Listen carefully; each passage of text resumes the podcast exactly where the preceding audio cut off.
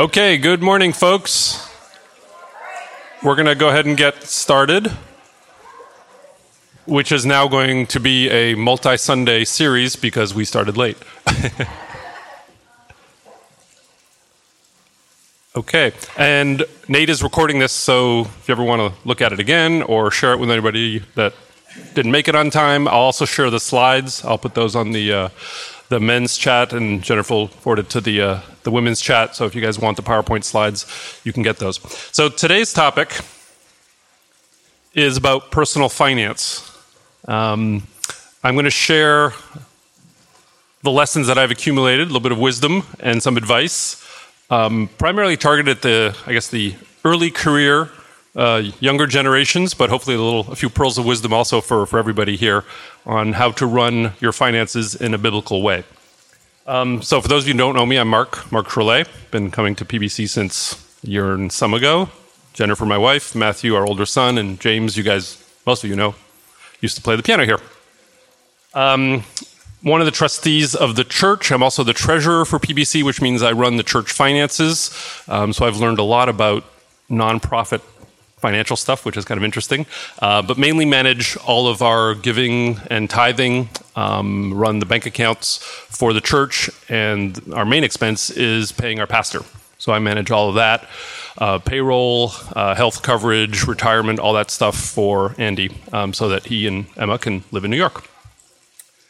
And therefore, I'm going to give you a perspective on um, personal finances, but also um, business finances, and to see your life actually as running a company called You Inc.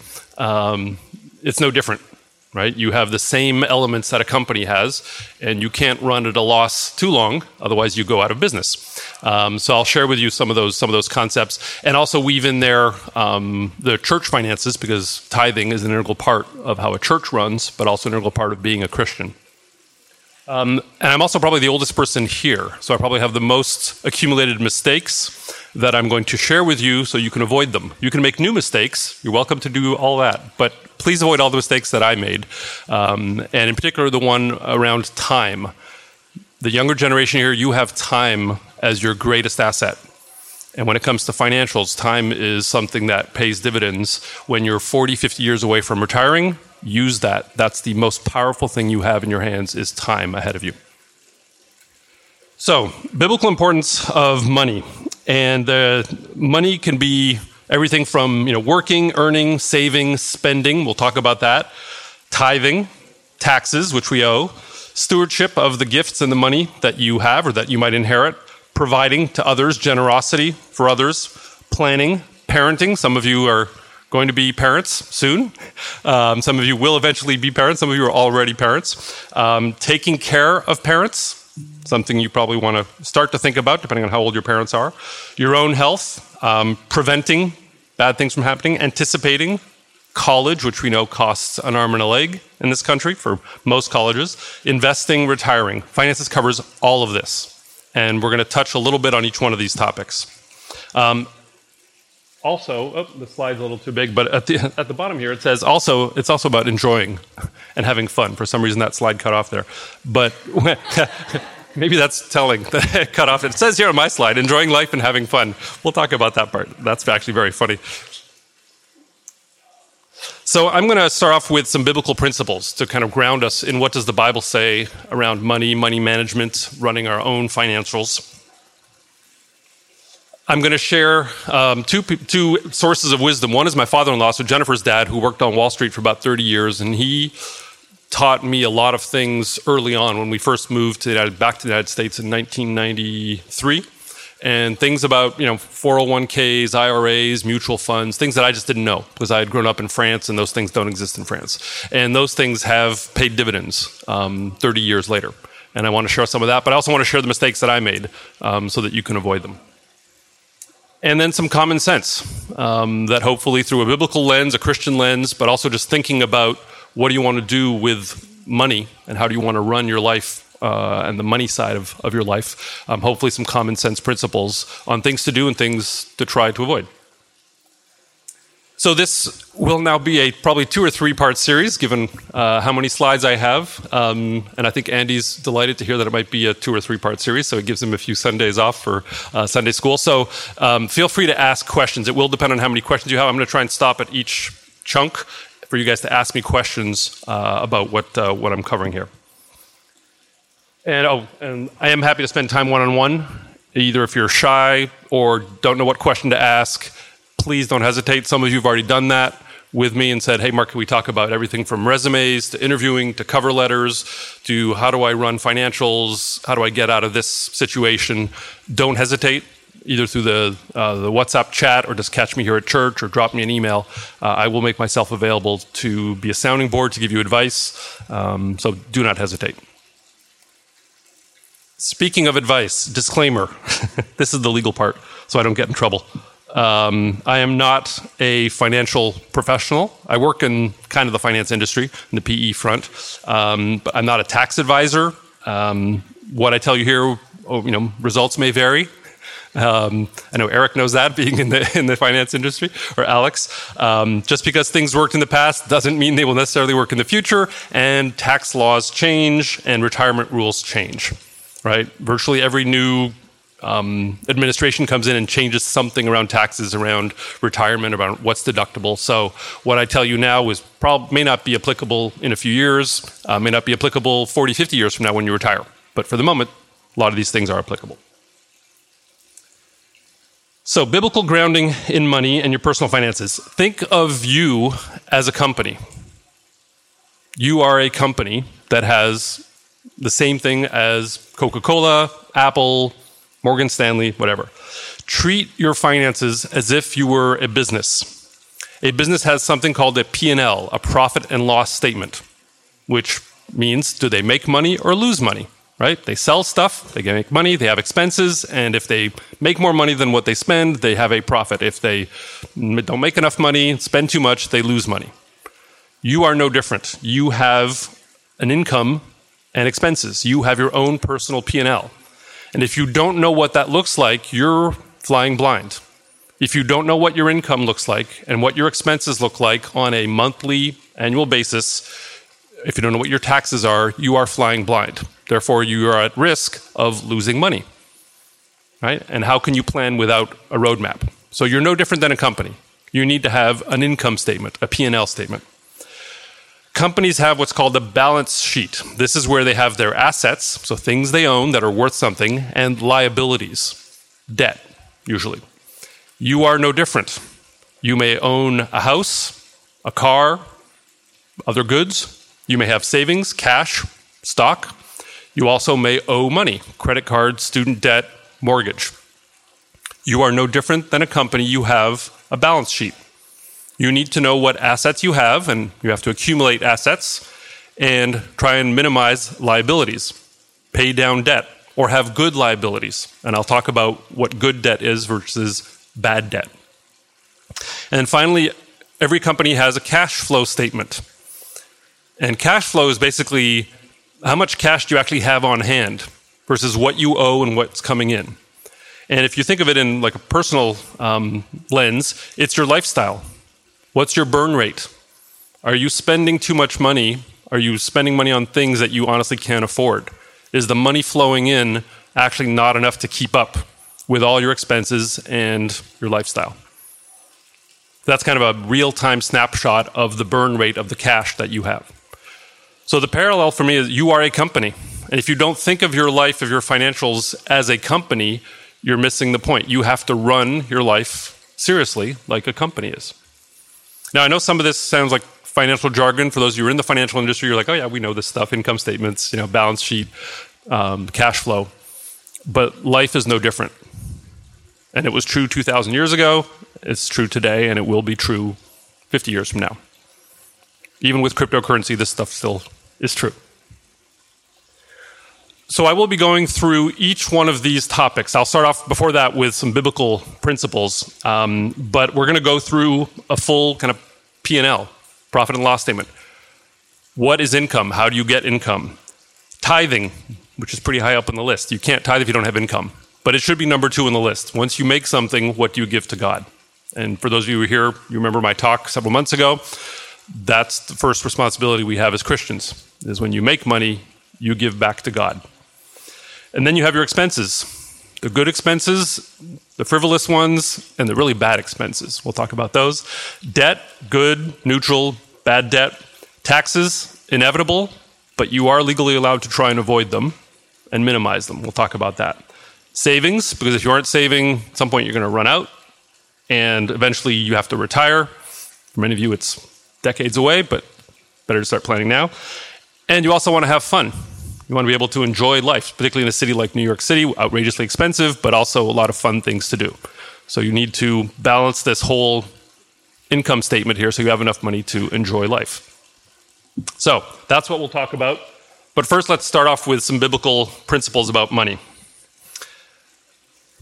The word money is mentioned 140 times in the Bible, and actually over 800 times if you include all the other kind of peripheral words associated with money. So gold, silver, wealth, riches, inheritance, debt, poverty, um, and other kind of related financial topics. So it's pretty high up there on the list of things. It actually turns out that the Bible pays um, a great deal of attention to financial matters, more so than just about any other subject. And in fact, if you look at how many verses there are, there are about 500 verses that cover the topic of prayer and faith, over 2,000 verses on money.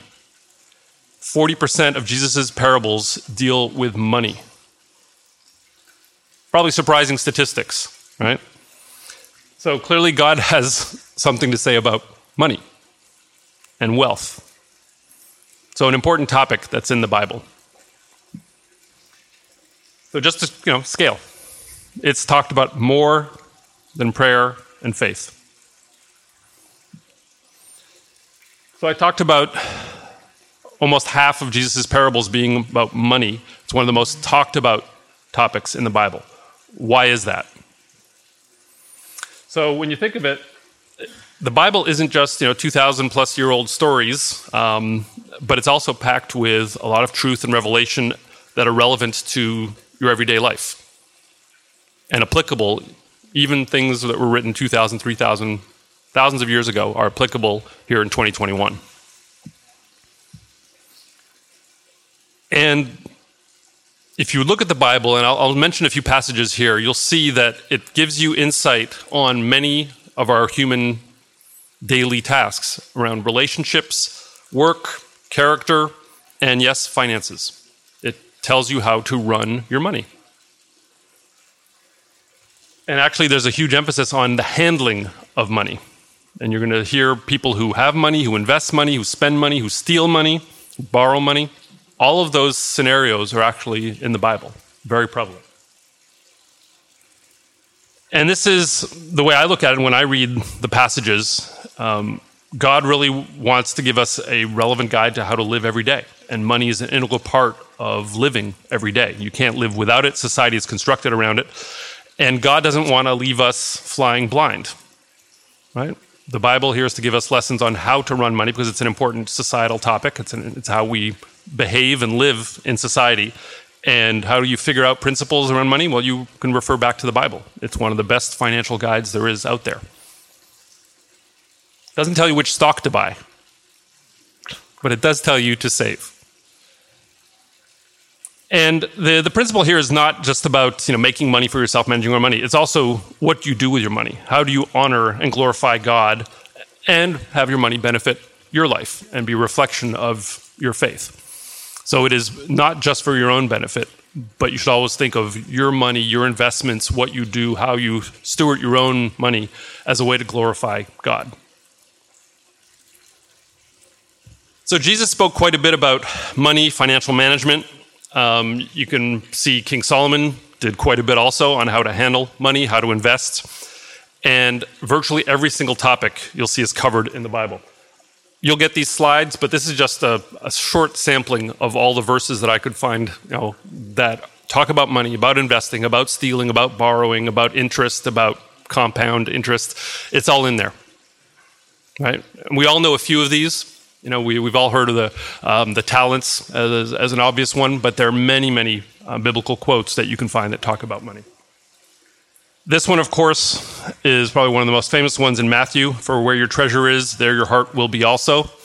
And how you manage treasure, how you manage your money, will tell you basically where your heart is. And that's uh, really the lens I want us to think about when we think about our financials.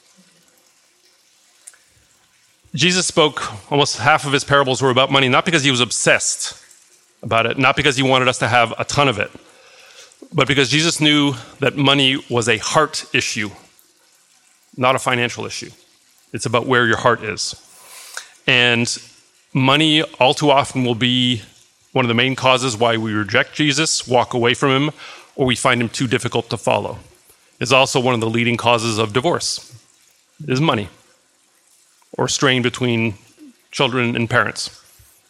Money can get in the way. So, settling where your heart is on money matters will help you see money through the appropriate biblical lens. Now, money is important, um, but think of the money that you have in your pocket, those bills, those coins.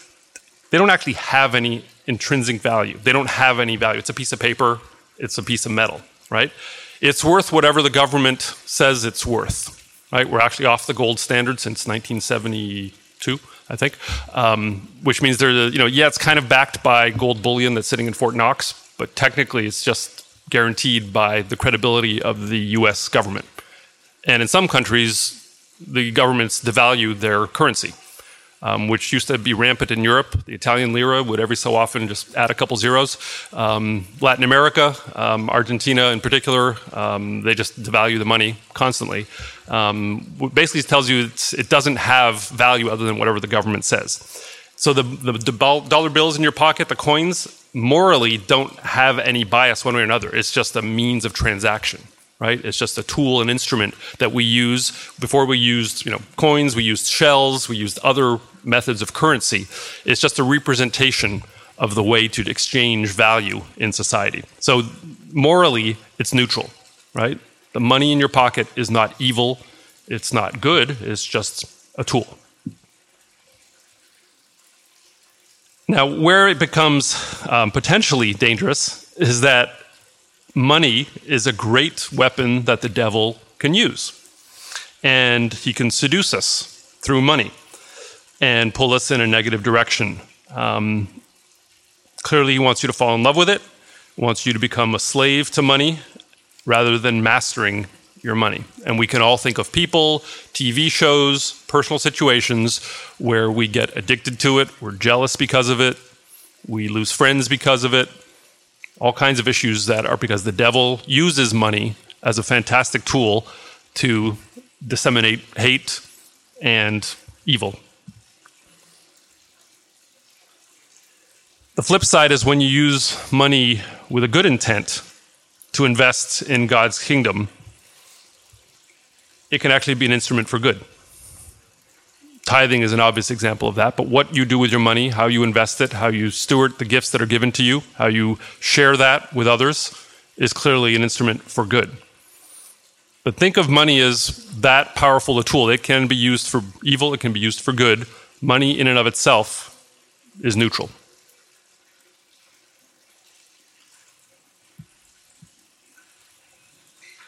And if you think of the money you have, how you behave with it is really how the, what the outcome will be.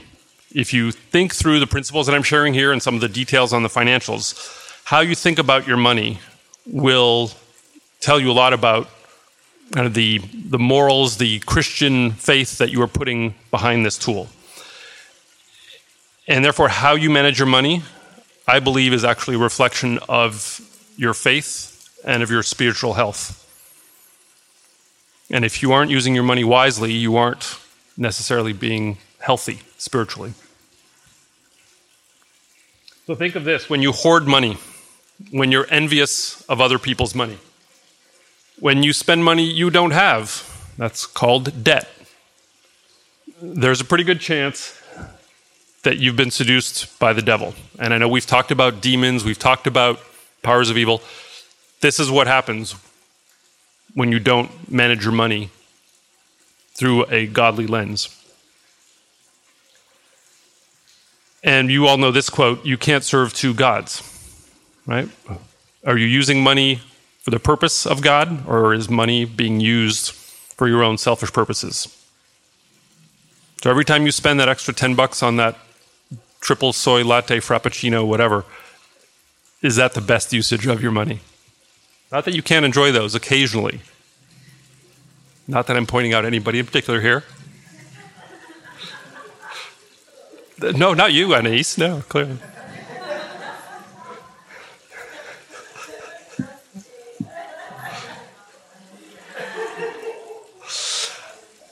Okay, so we're gonna now we're gonna switch into some of the uh, the, the financials. So we're gonna talk about income, tithing, expenses, debt, taxes, savings, retirement, and having fun. So, income. There are a couple topics around income. There's what we call active income and passive income. We'll dive into that. Tithing, 10% is the biblical principle. Is that pre tax or post tax? I talked about that at my talk a few months ago. I'll dive into that a little bit more and show you actually what that looks like. How much money goes to the church, how much money stays in your pocket, how much money goes to Uncle Sam, the IRS. We'll talk about expenses. Expenses are, in some cases, inevitable. You have some obligations. You have to pay down like a mortgage. If you don't pay your mortgage, you lose the home, right? And your credit score goes down. You have some needs, right? You have to put a roof over your head, food on the table. And then you have some wants. You want to have fun or have that triple soy latte frappuccino thing. Grande, whatever. Uh, grande is the small one, right? That's the medium one? I don't understand. Debt. There's good debt. A mortgage can be good debt. Can be. First of all, it allows you to buy a house or an apartment.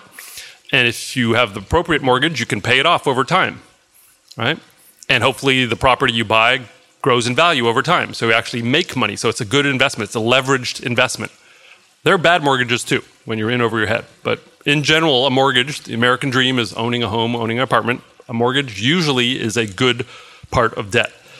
Neutral debt, student debt. If you get a degree that eventually leads to a job, that's probably good student debt.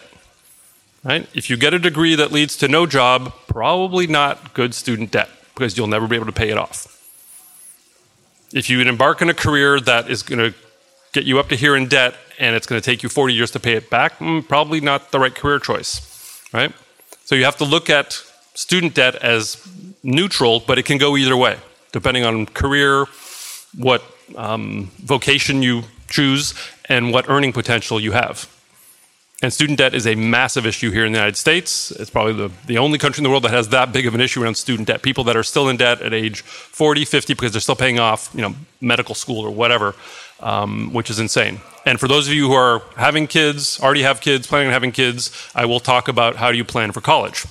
Because you don't know yet what your kid is going to want to do, but you can assume, safely assume, that college is going to cost two arms and two legs as opposed to one arm and one leg today. Right? Private universities in the United States are between fifty and seventy thousand dollars a year tuition, right? So depending on what schools they want, and even if you're in California and you go to one of the um, UC campuses, it's still going to cost you fifteen for in-state tuition per year. And then there's bad debt, credit card debt, high interest debt, living above your means, owing money, exorbitant interest rates, and that's stuff you want to get rid of fast. Or just owing money to friends or family, right? And never paying it back. Taxes, you are legally allowed to actively minimize, avoid, pay as little as necessary. Um, and we'll talk about how to do that. There's actually a Supreme Court ruling on that. It is absolutely within your rights, and I would, I would even say it's your obligation to try and minimize your taxes. That's not a bad thing. Right? It's not cheating. There's a tax code, an insanely long tax code. Take advantage of it. And there are ways to avoid paying taxes. Um, you should still pay what you owe, but if you can minimize it, that's not a bad thing. We'll talk about savings, pre and post tax savings. There are different ways to optimize things leading to retirement. For those of you who have a 30, 40, 50 year runway ahead of you, you have, the greatest benefit that you have ahead of you is time and I'll talk about compounding, long term compounding. One of the most powerful forces in financials is compounding interest over time. And then we'll talk about fun. um, enjoying, but also learning how to delay gratification, how to enjoy things later, save up for a even better vacation, save up for whatever that purse, that pair of shoes, that whatever that you wanted to buy. So these are the topics that I'm going to go through one by one. Let's talk about the top of the P&L, income. Income is hard work, and as Andy mentioned to me earlier, that's not because of the fall. It's not. We're not condemned. Working hard is biblical. Working hard is what we are called to do, what we were designed to do, and therefore the the fruit of our labor is our income, right? So we should all aspire to work. We should find a job that produces income, decent income, right?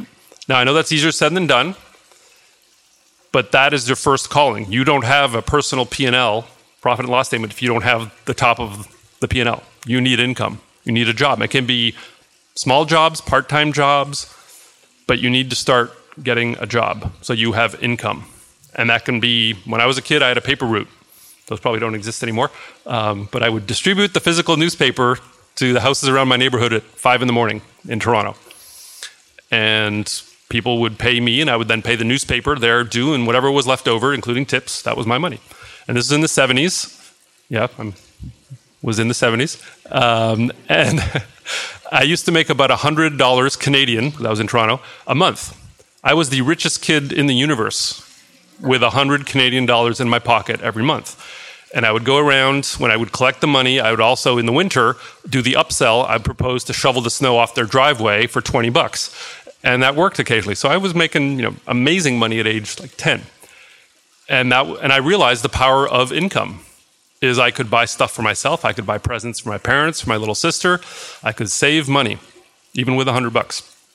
So I encourage you, for those of you who have kids, start whenever they can do you know little jobs, whether it's allowances, whatever is the principle of income.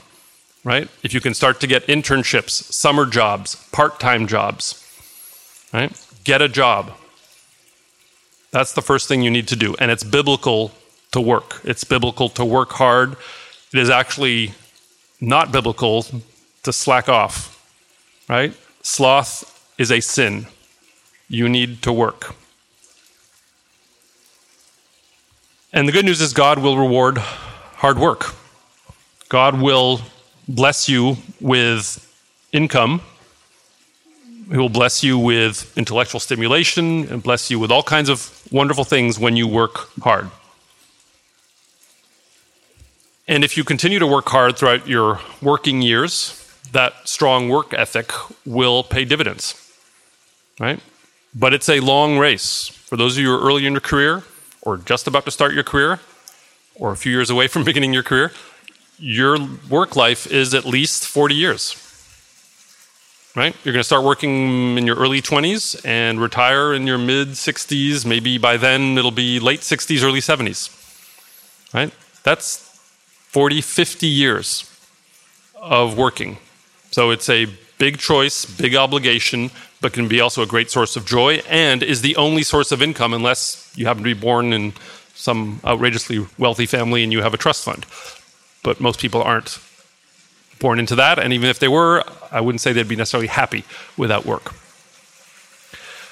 But the key thing is sloth is a sin. If you don't have a job, if you aren't working, if you aren't actively looking for a job, making sure that's not overflowing. Yeah, no, it's fine. It's kind of, it's, it's no, it's fine.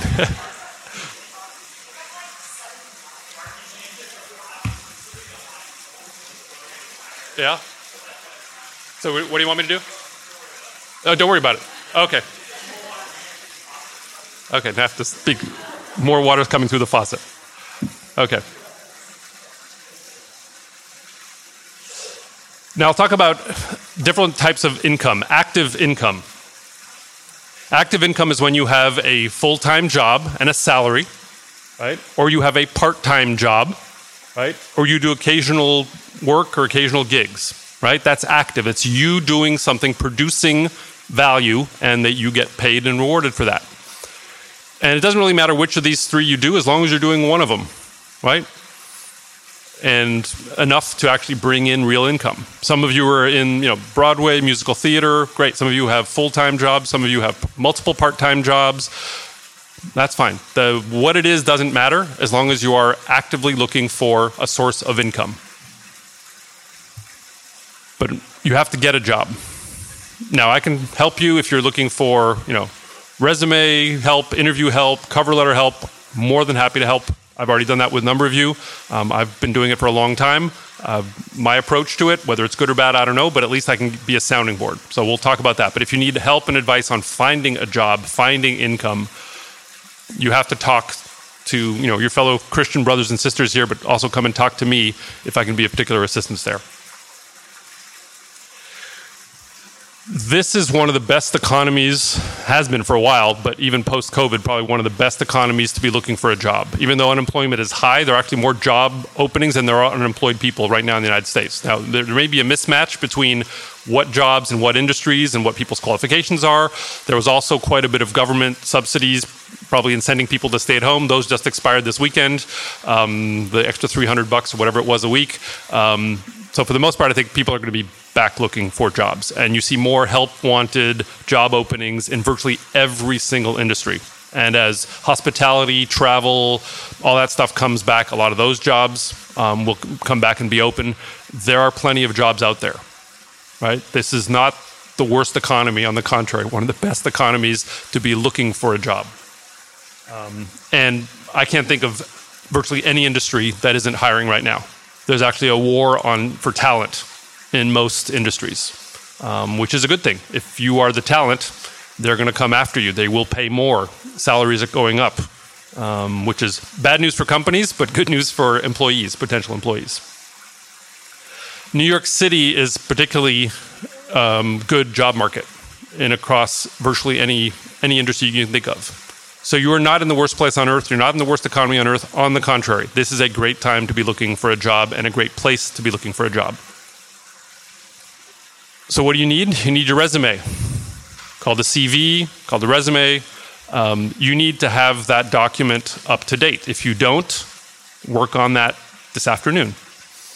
And I'm serious. If you don't have your resume, you don't have a story. If you don't have a LinkedIn profile up to date, you don't have an online story. Now, for those of you who don't know what LinkedIn is, that's a problem. Please spend more time on LinkedIn than on any other social media okay? Because Instagram, Facebook, Snapchat will not get you a job. It'll get you lots of follows and likes, but will not lead to income unless you're, I don't know, Britney Spears or somebody like that. Maybe there's income there. Yes, Josh.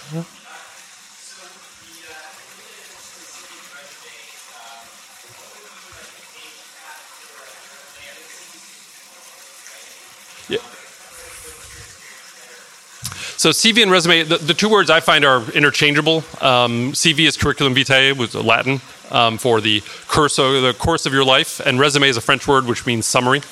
Um, I'm a big fan of the one pager, but I have the luxury of being able to squeeze everything into one page. I have a three or four page version that has a lot more detail. Um, I think it's a balance. If you if you try and create too much fluff and have a four page when basically you've done nothing so far in your life career wise it's you're stretching. And if you've done a lot and try and squeeze it all into one page, it might be too dense. So uh, the average is two. I think two pages is good. There are different sections, you know, what education you've had, what jobs you've had, what your hobbies and interests are, what languages you speak. Um, there are different ways of, you know, producing a resume. Uh, I've edited a few resumes of folks here. I'm more than happy to share mine, um, you know, for what it's worth. But two is a good number three or four. I mean, I, will tell you the way I look at resumes. So I get a lot of resumes sent to me to consider. I spend on average less than 10 seconds on a resume. And you'll say, wow, that's harsh. No, it's that's because I get too many of them. And if a resume doesn't pop, right, it's just one more generic black and white Times Roman 14 font resume, which is boring, right? The resume needs to pop. It's your ad, right? It's your pop up ad on the website it says, check me out. Right? That's what the resume is there for. The resume is not there to tell your entire life story. The resume's goal is to get the phone call. The resume's goal is to get the first interview. The resume's goal is not to tell your entire life story in excruciating detail. Right? The resume's goal is also not to be boring. The resume's goal is to pop. So whether it's color, font, format, make it stand out. Was when I get a resume, I look at the name, I look at the education, the current job, and if they have any funky hobbies like skydiving. Right? I spend 10 seconds because I don't have time to read through everything. If it pops, if it intrigues me, I'm like, oh, okay. Yeah, I want to talk to this candidate. I want to bring them in and learn more about this, you know, violin playing while skydiving. That sounds really cool. Right? Or wow, they went to the same school as somebody I know. Or wow, that company they're working for, I've always wanted to talk to somebody who worked at, you know, Tesla, whatever. So the resume is important. Um, don't tell your life story. Don't make it too short. It's an it's a piece of advertising to get that call. Yep, Eric.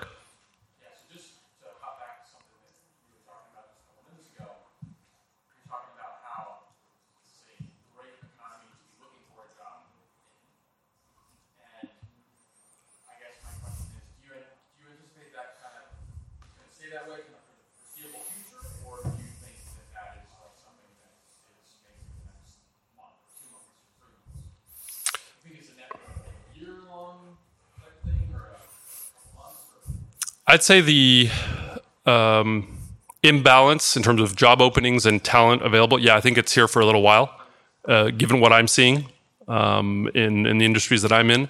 Um, but the, my my if I step back, my my answer is actually it doesn't matter. I don't think if you have the right skills, right attitude, the right tenacity, I don't think the job market, the economy is as big a factor because companies are still hiring. They may be firing more, but there are certain industries that are hiring no matter what the economic headwinds are. So I think the mindset has to be, you know, here's what I bring to the table. Here are the industries that want my skill set. I'm going to go get a job. And blame, you know, the excuse of saying, oh, it's the economy, it's unemployment, et cetera. I think that's slothfulness because I think you can always find a job, right? And I think that needs to be your mentality. And you know, God answers prayer. And if you put the right foot forward and say, I'm going to look at this as a challenge, right? You'll find a job and you'll find income. But the, you know, woes me, the economy is terrible, the sky's falling, uh, that's, I, I think that's lazy. Now, if you need a pep talk, I I'm more than happy to do that. When, if, in three or four years, if the economy craters, come and talk to me. But I, that's been my attitude, my mentality, is don't use any of that as an excuse, right? There are jobs out there. And worst case, you started your own company entrepreneurship is the best way to create a job is you start your own company, which is scary, challenging, etc., but can be very fulfilling. Right? You start your own business in your home. You start your own business with a college buddy um, or with your spouse. There are plenty of opportunities, and if anything, this this country is known for its you know job creativity. So, a good point. Yep, ten twenty five. Um, yes, Emma.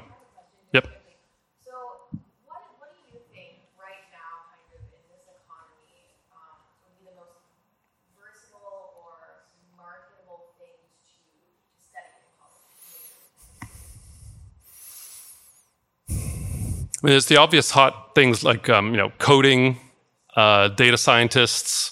Uh, those are kind of obvious sectors that are very hot right now.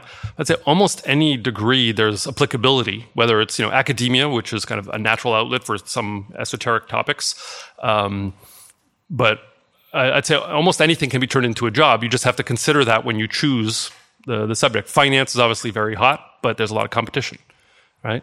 Um, so you have to kind of balance the two. Um, business is very versatile. You get an MBA, you get a business degree. Um, you can pretty much apply that to any company, right? Um, you learn a language. Well, you can apply that to anything from teaching to translating to writing to journalism to diplomacy to right. Um, so I, I, think just about any um, any choice you make can be turned into a job. You just have to think about it and being thoughtful what are the possible job outcomes and what's the earning potential of those job outcomes right?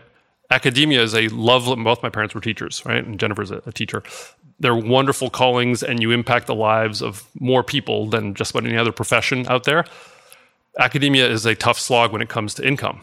Very flexible because you work a school year um, and it can be very um, rewarding because you see kids or college kids learn and, and grow but teachers aren't very well paid. General. So it's a choice, right? You have to look at what are the what's the earning potential, what's the job flexibility that this or that choice in college or this or that degree will give you. Um, I, I can't think of any like bad degree. I mean, there, there are some probably obvious ones that literally lead nowhere. Um, I can think of a few, but you know, you but you have to mm, go through the mental kind of exercise of what are the possible outcomes of this, or what could lead me to I don't know if you want to be a lawyer, right? There's there's pre-law sometimes in college, but usually there isn't, right? Usually you go to college and you get a liberal arts education, but what are the topics in college that could be applicable to become a lawyer? Right? Or business. Well, you could take, you know, finance or accounting or whatever in, in undergrad and then decide you want to go get an MBA. Um, if you want to learn romance languages, you know, Spanish, French, Italian, what does that lead to? That could be everything from teaching to writing to tourism and hospitality, um, all, all, kinds of, uh, or diplomacy, right? All kinds of things you can do. So that, here again, that's something more than happy to chat with you about, but you have to consciously choose um, that path and think about it. You know, in like five, ten year horizon, you, you may not know what you do when you're 50, but you can at least think through what are the next 10 years. So I'm going to wrap up here with this last comment, and then we'll, I guess we'll have series two next, uh, section two next uh, Sunday. Um, take job searching seriously. It is a full time job to look for a job. And I mean that. It's not a, oh, I'm going to, you know, update my resume for the next three weeks and then maybe send out a couple copies of my resume. No, it's get your resume done, send out 20 to 25 resumes a day, four weeks a month. So you're sending out hundreds of resumes. It's interviewing, it's reaching out, it's connecting on LinkedIn, it's using all the network, the connections you have from school, college, parents. It's a full time job to get a job. So back to the slothfulness, you know, if you're slothful, you will not get a job. But if you take it seriously, you'll find the job or jobs. And then you have income, which is the beginning of financial responsibility, is actually having money coming in. So next week we'll finish income. And actually, I'll just highlight this. For this here, use me. Send me a note, find me after church. I can be a resource, hopefully, a sounding board, a coach, an advisor on those parts right there.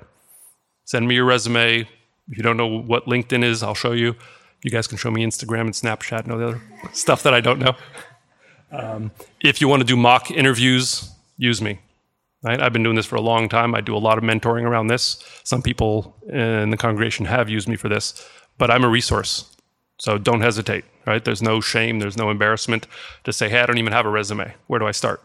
More than happy to sit down with you. Okay? So we'll continue next Sunday. Thank you.